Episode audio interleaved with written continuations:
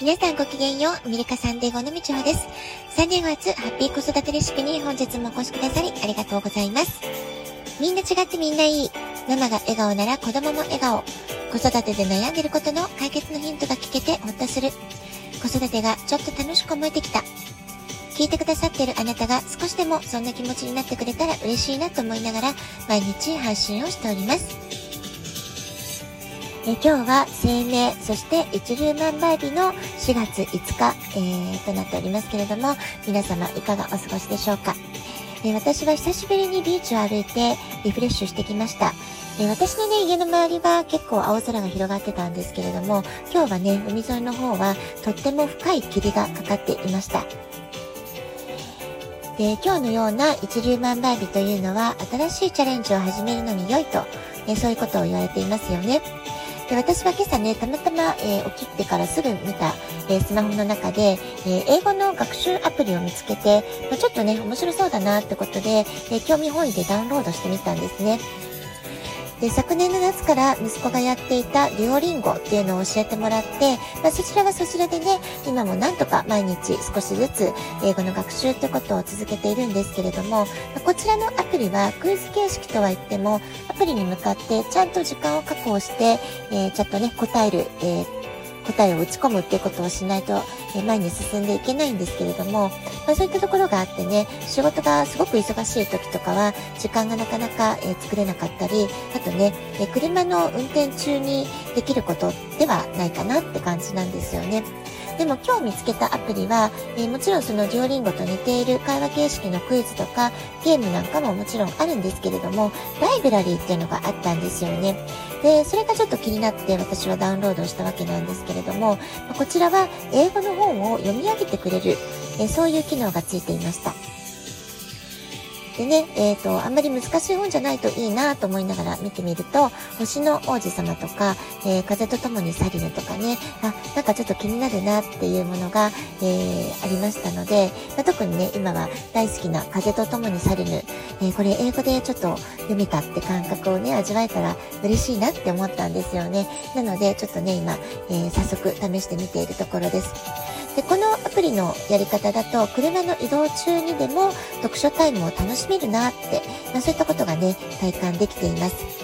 えー、日本にいる時はね、私、移動中の時間、えー、電車で移動する時間、えー、バスやタクシーに乗ってる時間っていうのが、まあ、全てね、読書時間にすることができたわけなんですけれども、アメリカの生活になってから本を読む時間っていうのを確保するのがね、すごく難しくなったんですよね。なぜなら移動中は自分がハンドルを握って運転をしなくてはいけないからってことで、まあ、一時期ね、オーディブルとかも試してはみたんですけれども、まあ、ちょっとね、なかなか、えー、どんな感じで続けられるかなってところで、えー、またね、やめてしまっていましたし、英語の本では試したことがなかったんですよね。ですから、まあ、今回は英語のアプリの中なんですけれども、まあ、英語の本の、えー、読み上げをしてくれる機能がついているってことで、まあ、これだったらね、マイペースで、えー、読む練習というか聞く練習できるんじゃないかな。しかも車の運転中でも、えー、ちょっとね、スマホの画面を見ながら、えー、まあ、GPS を見ると同じくらいのレベルでちらっと見ながら、えー、耳で聞くことができる。まあ、そういったところでね、ちょっと、えー、読書タイムみたいなね、え空間を車の中で運転しながら、えできるっていうのがすごくいいなと思っています。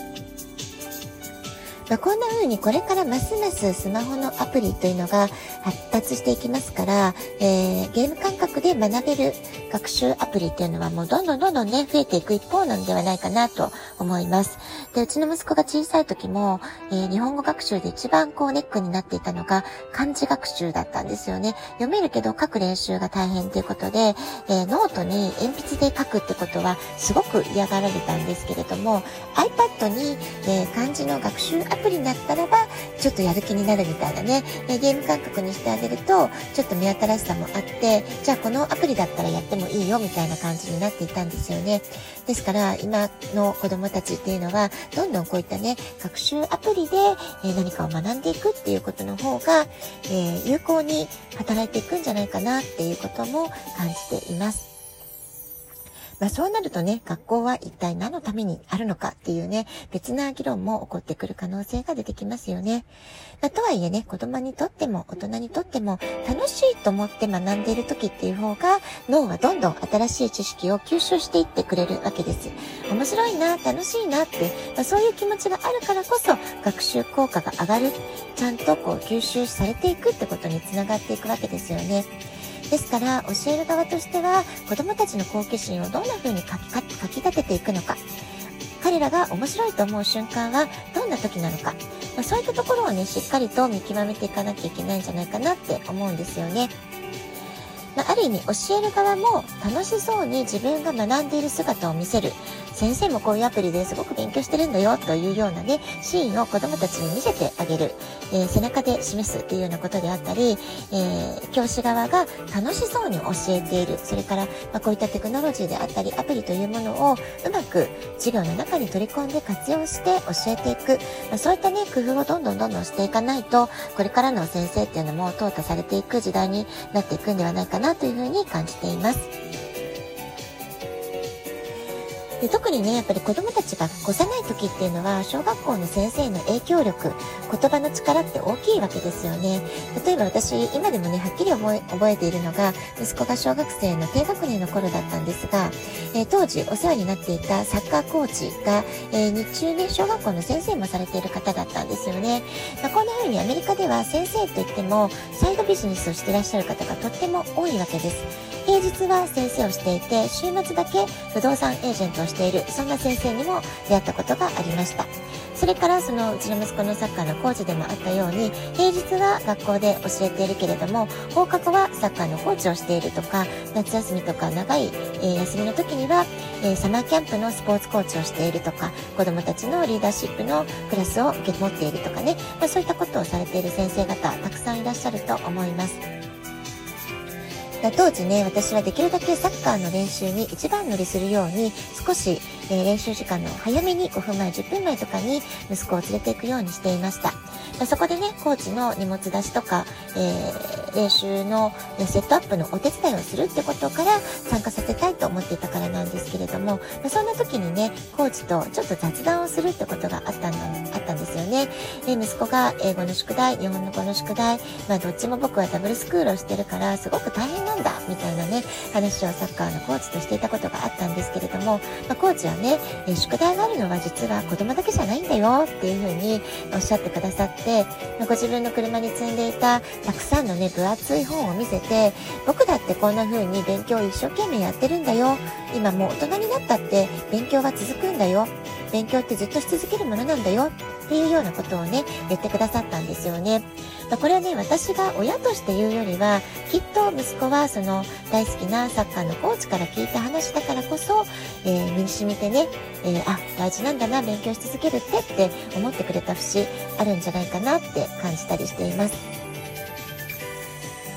はい、私がね、息子が生まれたと、うちの息子が生まれた時っていうのは、まだ iPhone が誕生していない頃でした。2003年はね、まだ iPhone を使っていませんでしたので、まあ、今思うとね、良くも悪くもアナログ遊びで幼児期は育ててきたなという思い出があります。ですから当時の私が、えー、どんなことをしていたかと言いますと、えー、お出かけするとき、レストランでお食事するときっていうのは、まあ、いつもね、えー、息子が飽きないように、え遊びの道具、えー、いろいろね、詰め込んでバッグに持って行ってたわけなんですけれども、え、その時の必須アイテムとしては、折り紙であったりとか、お絵かきセットであったり、え、ミニ絵本セット、あまりね、かさばらない、え小さめの携帯に便利な、え小さい、えサイズの絵本セットを数冊持っていたりとかですね、それから携帯用に便利な小さい100玉そろばんっていうのがあったんですけれども、まあ、それでね、数のお勉強とか数遊びみたいなことをしたりもしていたんですよね。